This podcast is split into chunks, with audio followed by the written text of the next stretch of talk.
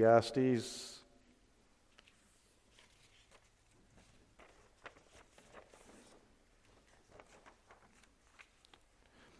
We carry on in our consideration of chapter 1, getting an introduction to it last week. We pick up with verse 4, and we'll, for our reading this evening, consider verses 4 through 8. Ecclesiastes chapter 1, verses 4 through 8. Listen to this. This is the very word of God.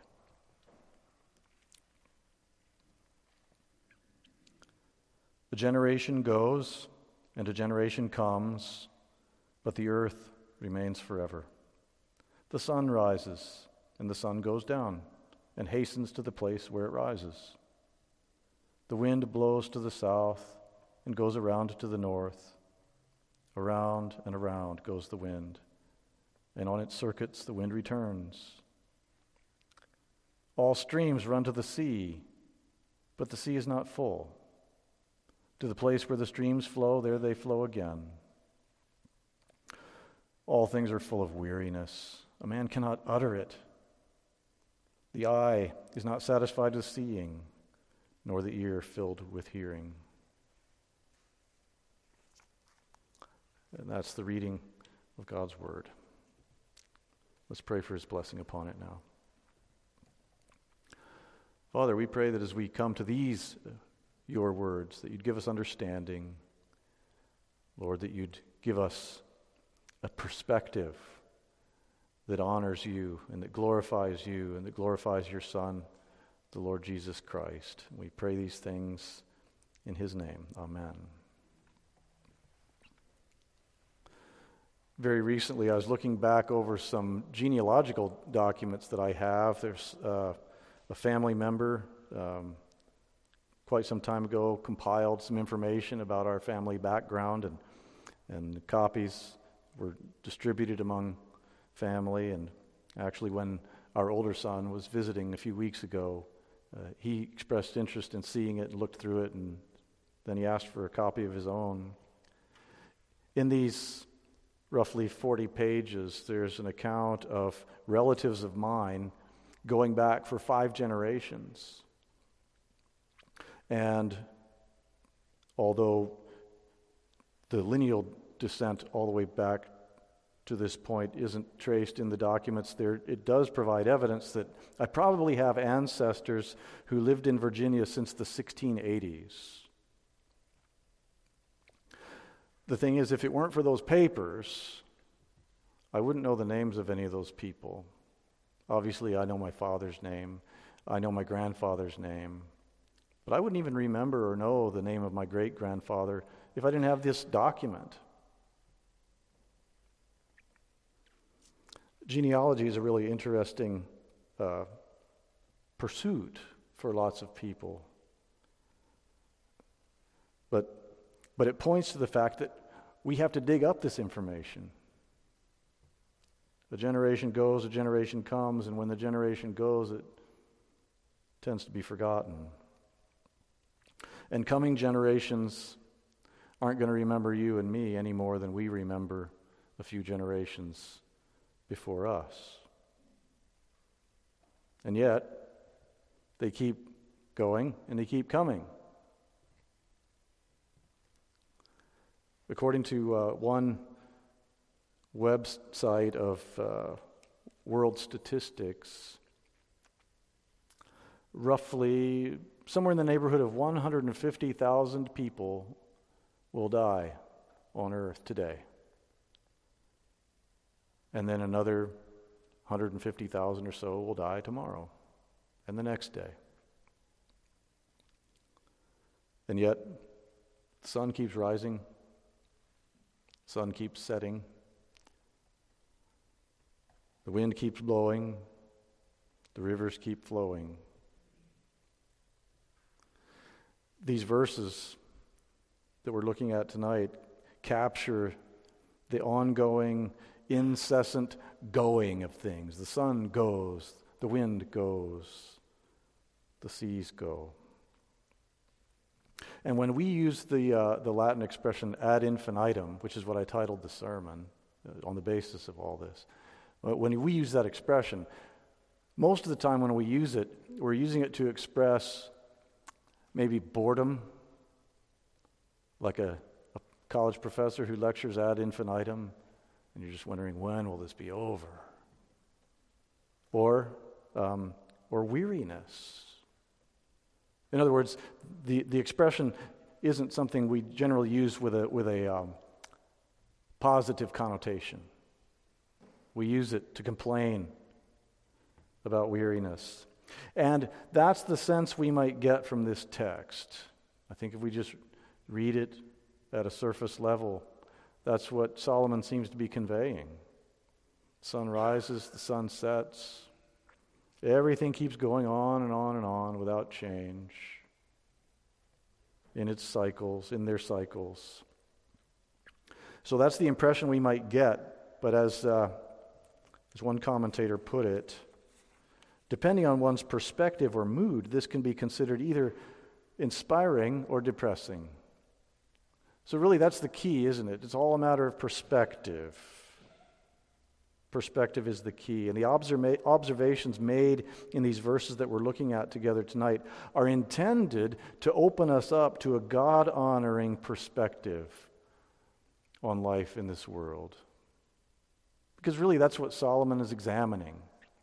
He's examining life under the sun. In other words, in this present age, here on planet Earth. And I think we can kind of divide the, uh, the emphases of this passage up into three points, which I've done tonight. One has to do with generations coming and going, one has to do with east to west, north to south. And then borrowing from the book of Proverbs, the third thing I think we'll see is uh, a reference to things that never say enough. And so let's consider, first of all, from generation to generation. We sing hymns about this. Uh, there are many passages in God's Word that speak to this. The fact that a generation goes and a generation comes. That's what we see in verse 4. But the earth remains forever. If you take the Hebrew in this verse and, and translate it as woodenly and literally as possible, it would say, Generation going, generation coming, but the earth forever standing.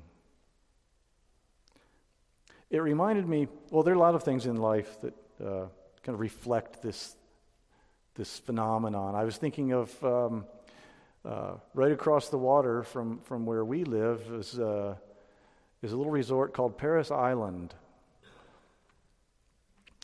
Uh, Marines, re- recruits go there. And I was thinking about Parris Island in reference to this verse because every week, almost, most weeks out of the whole year, on Parris Island, a new class of Marines will graduate from ba- their basic training. And they'll ship off to who knows how many different places to serve in the U.S. Marine Corps. And as they're graduating and celebrating and going off to their next station of duty, every week, a new batch of recruits is coming in. And you've got recruits on Parris Island at each of these stages in their however many weeks long training there is. Coming and going, going and coming. And that's been happening on Parris Island, from the best I could tell, uh, for over 100 years. And I've got to think there are certain landmarks there on Parris Island that have been there most or all of that time. And if those landmarks could talk, they would say, yeah, class of recruits goes, class of recruits comes, but Parris Island just stays the same. Scripture reminds us time and again of generations going and coming. In this psalm that we used for our call to worship both this morning and this evening. Psalm 103, verses 15 and 16. You, can, you don't even have to turn there, you can look at it in your bulletin. As for man, his days are like grass. He flourishes like a flower of the field, for the wind passes over it and it is gone, and its place knows it no more. To put it in crass vernacular, here today, gone tomorrow. We have a, uh, a great hymn that speaks of it, the same thing. In fact, we're going to sing it at the close of our service tonight. Trinity Hymnal number 30 is based on Psalm 90. Listen to verse 5.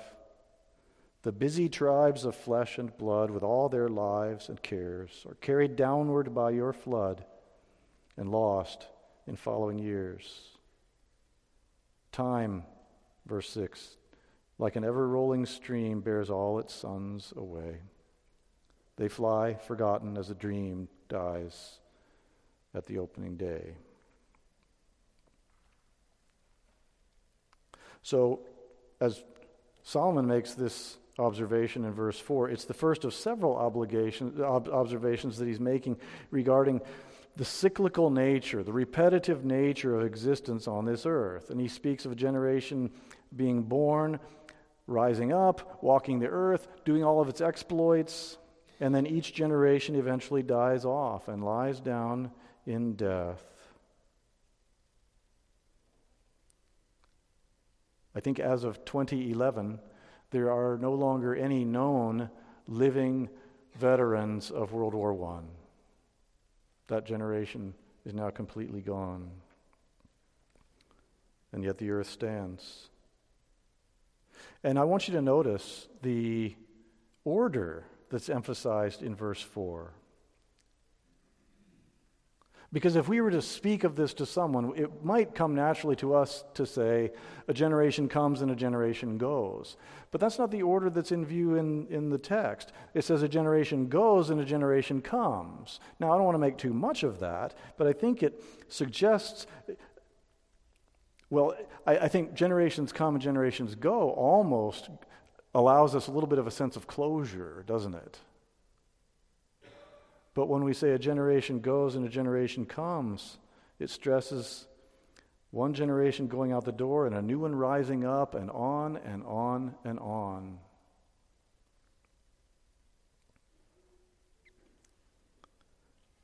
Theodore Beza, who was a, a colleague and, and successor to John Calvin in Geneva,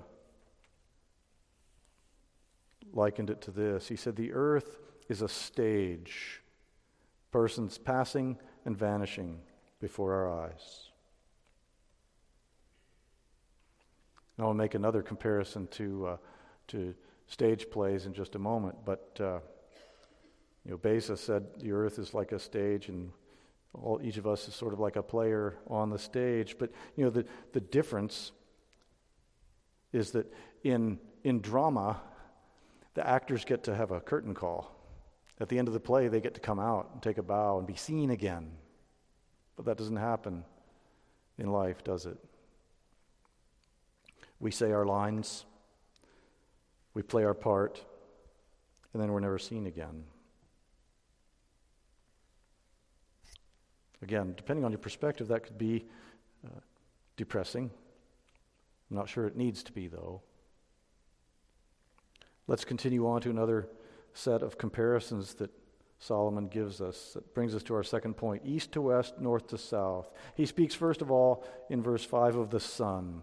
And of course, you know that, at least from perspective here on earth, the sun rises in the east, it sets in the west, and then it does the exact same thing the next day, and the day after that, and the day after that. And when the. Um, when your ESV Bible says that it hastens to the place where it rises, that word hastens has the sense um, not just of hurrying, but even of, of gasping and panting, like running hurriedly to get to the start line again, to do it all over.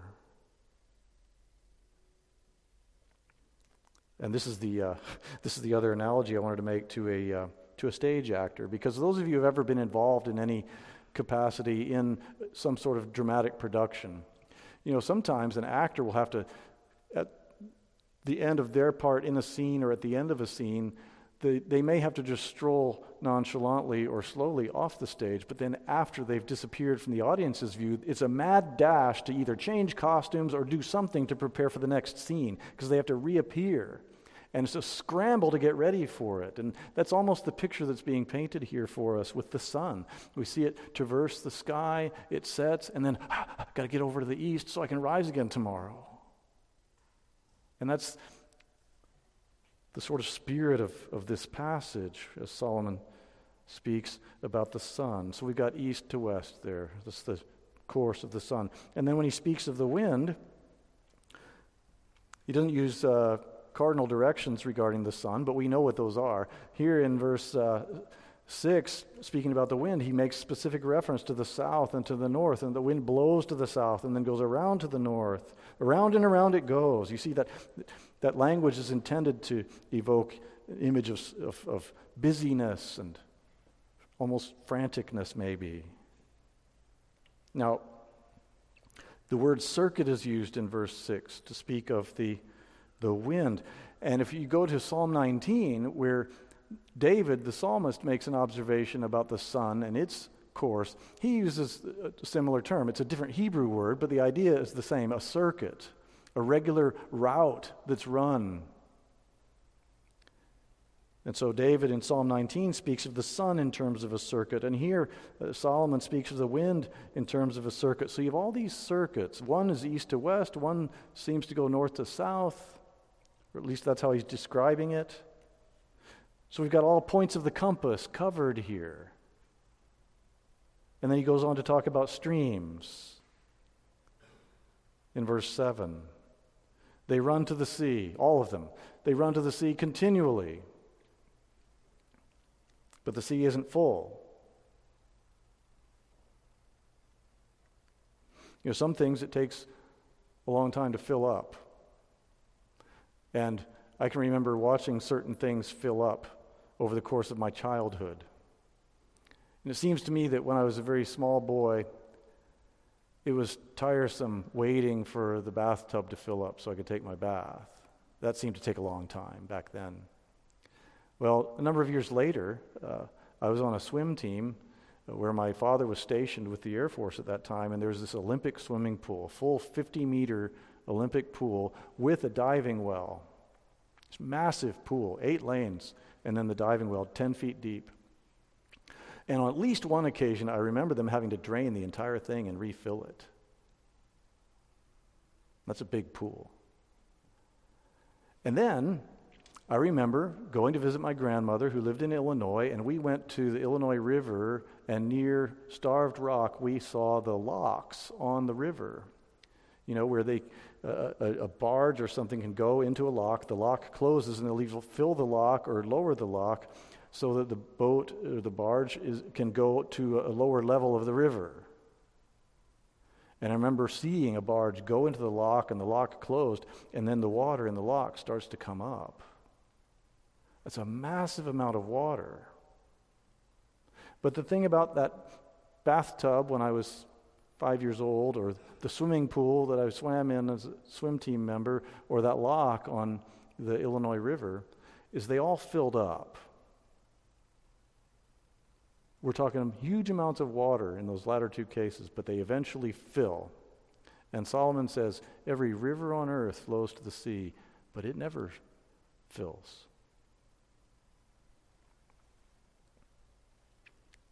For millennia, 150,000 rivers flow to the sea, and it's not full. So, all of this the sun, the wind, the streams, they bear witness to repetition, to perpetual cycles all around us. You've even got a three dimensional aspect to this, to this scientific observation that Solomon is making because the sun and the wind and the streams are sort of levels. You, have got the sun out there in the cosmos, in the, in the uh, in the heavens. You've got the wind that's around us in the air, and then you've got the streams that are in the earth or on the earth. And then between the sun and the wind, you've got east and west and north and south covered. In other words, everywhere you look, Up, down, all around. What do you see? Weariness.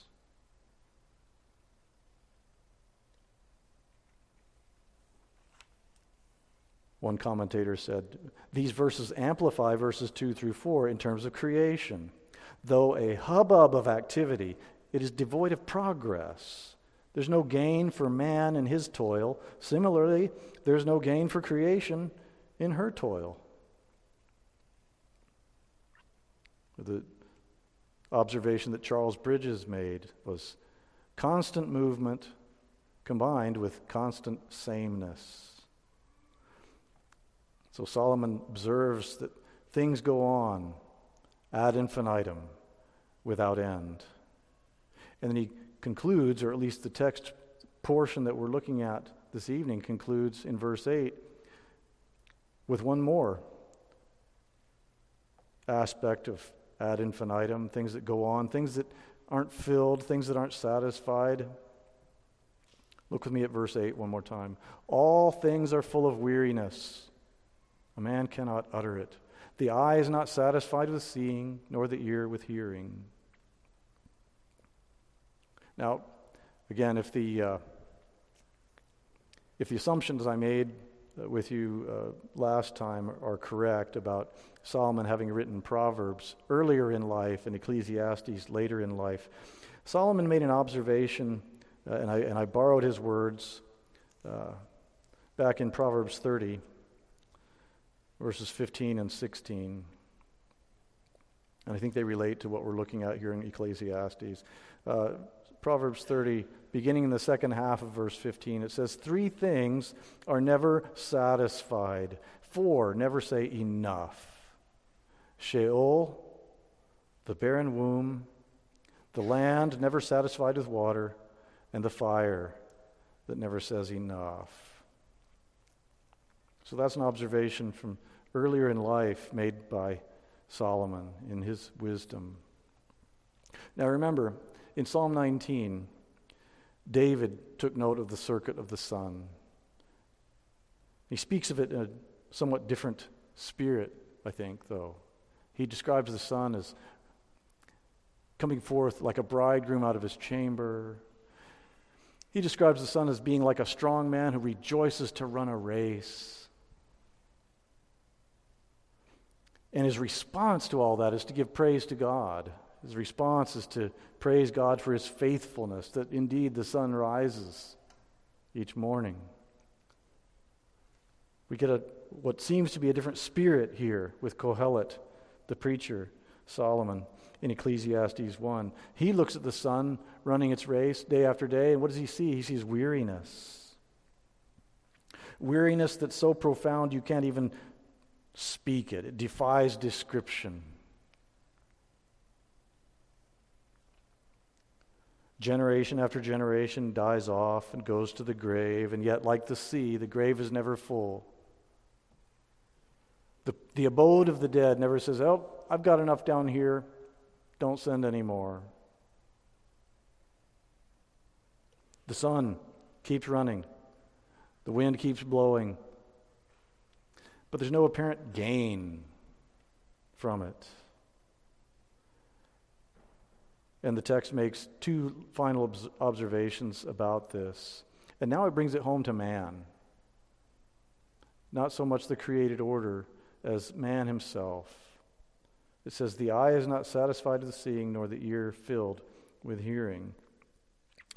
We've got these eyes in our heads. God designed them for seeing. And yet, to personify our eyes in a, in, a, in a way, our eyes aren't satisfied to see. They're not content. And if you doubt that, consider there are an estimated 800 million videos on YouTube. Why do we need that many videos? Because the eye isn't satisfied with seeing nor is the ear filled with hearing.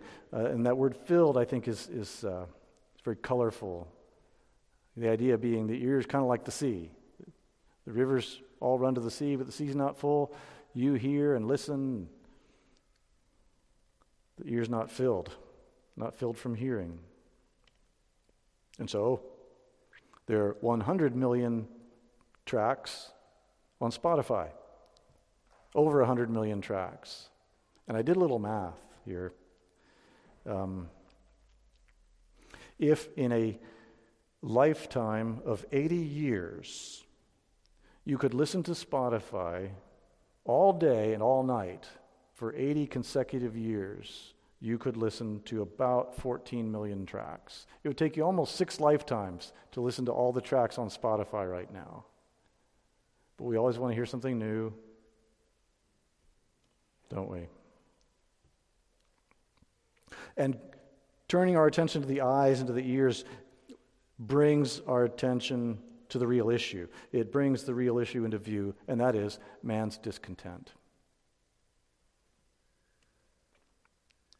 Creation is personified in this text, right? Like the sun is running a circuit.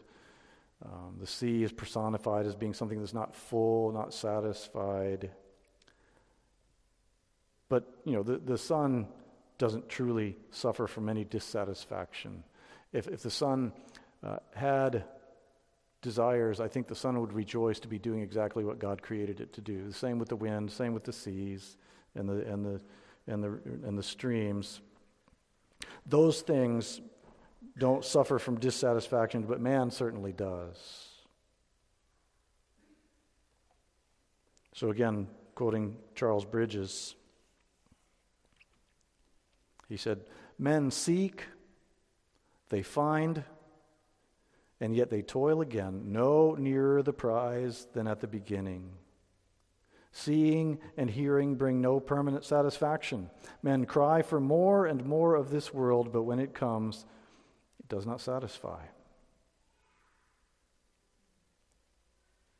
Benjamin Shaw speaks of our innate dissatisfaction with what we have. And we all are afflicted with that to some degree or another. And it just reminds us, as we started to see last week, the things of this world will always leave us unfilled. Your soul will never say enough if you're trying to fill it with the world's things.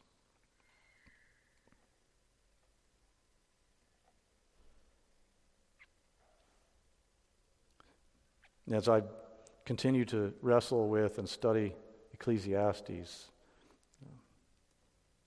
there are times when it, it very strongly comes across as, as pessimistic, as cynical.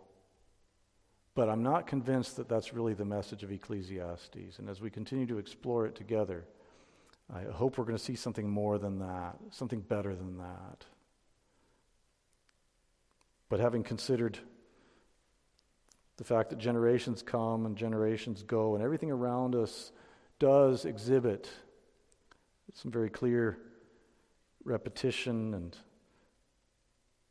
cycles that are put in place by God. Let us not forget that. And that there's this tendency, even for ourselves, never to say enough, never to be content. Let me just close with a few points of application. The first is this you and I can come to see routine and things that are repetitive as testimony to the faithfulness of God. Depending on how we read it and with what spirit we interpret uh, even these verses that we've looked at this evening, Solomon appears to loathe the monotony of repetition in nature. But isn't it God's sheer kindness that causes the sun to rise every morning? Imagine that it didn't. Isn't it God's sheer kindness that summer and winter, seed time and harvest, cold and heat, day and night don't cease? The water cycle is maintained so that the ground is replenished. The world's systems carry on. It's God's mercy. It's a blessing. It's a repetition that we can rejoice in. Again, quoting Dr. Benjamin Shaw He said, The earth remains, but it is not because the earth is somehow self sustaining. Instead, God keeps the earth going. In the context of Genesis 8, the promise is that the earth, the stage on which the drama of redemption is played out, will remain until the final line of the last scene of the last act is uttered. Men are not permanent, for generations come and go, but neither is the earth permanent. It remains as long as those generations of men cycle through to the appointed end of the drama. It's God's providence, it's God's will, it's God's mercy. Praise God for his preserving and sustaining of his creation. Secondly, satisfaction can only be found in Christ. That was the main point of what we looked at last week, and I think this is a point that's going to continue to emerge from Ecclesiastes. Satisfaction can only be found in Christ. The text says the eye is not satisfied with seeing, and it never will be satisfied with seeing until and unless it's looking unto Jesus. The ear is never filled with hearing, and it never will be filled with hearing. You think of the people at the Areopagus to whom Paul spoke, and it says they used to spend t- their time in nothing else but telling or hearing something new. Had to be something new. Can't be the same old stuff. And that's what we want all the time. We want something new. But our ears will never be filled with hearing except by hearing the voice of Christ. God has blessed us with many good gifts in life to enjoy in this world. Many good gifts. But none of them was ever meant to fulfill us. And then finally, this passage opened with the observation that generations go, generations come, and I mentioned that genealogical document at the start. If anything, it's a reminder to us to teach the rising generations to love and serve the Lord Jesus. We're reminded in Scripture that a generation goes, another generation comes, and you and I, just as Scripture has told us, we may be like a flower of the field, swept away by the wind. And when it's gone, its place remembers us no more. But our great concern is to make sure that the coming generation knows the Lord, to teach our children, teach them to teach their children to the glory and the honor of Jesus Christ ad infinitum, to the end of the age, to make disciples. That should be our burden. Let's pray. Father in heaven, there is a sameness, there is a repetitiveness to things around us, all around us, that we see in this world. Lord, let us rejoice in your providence, in your sustaining of all the things that your hands have made. Let us glorify you for your faithfulness, for your steadfastness. What would we do without it? We would be undone. Lord God, we give glory to you. We thank you for your Son, our Savior, the Lord Jesus Christ. Lord, train us, help us day by day to look unto Him, to keep our eyes fixed on Him, so that our eyes will be satisfied with seeing as they gaze upon the Lord. Lord, train us to hear His word, to hear it, to learn it, to obey it, so that our ears will be filled by hearing His voice. These things we pray in Jesus' name. Amen. Our closing hymn, as I already mentioned, is hymn number 30. Please turn to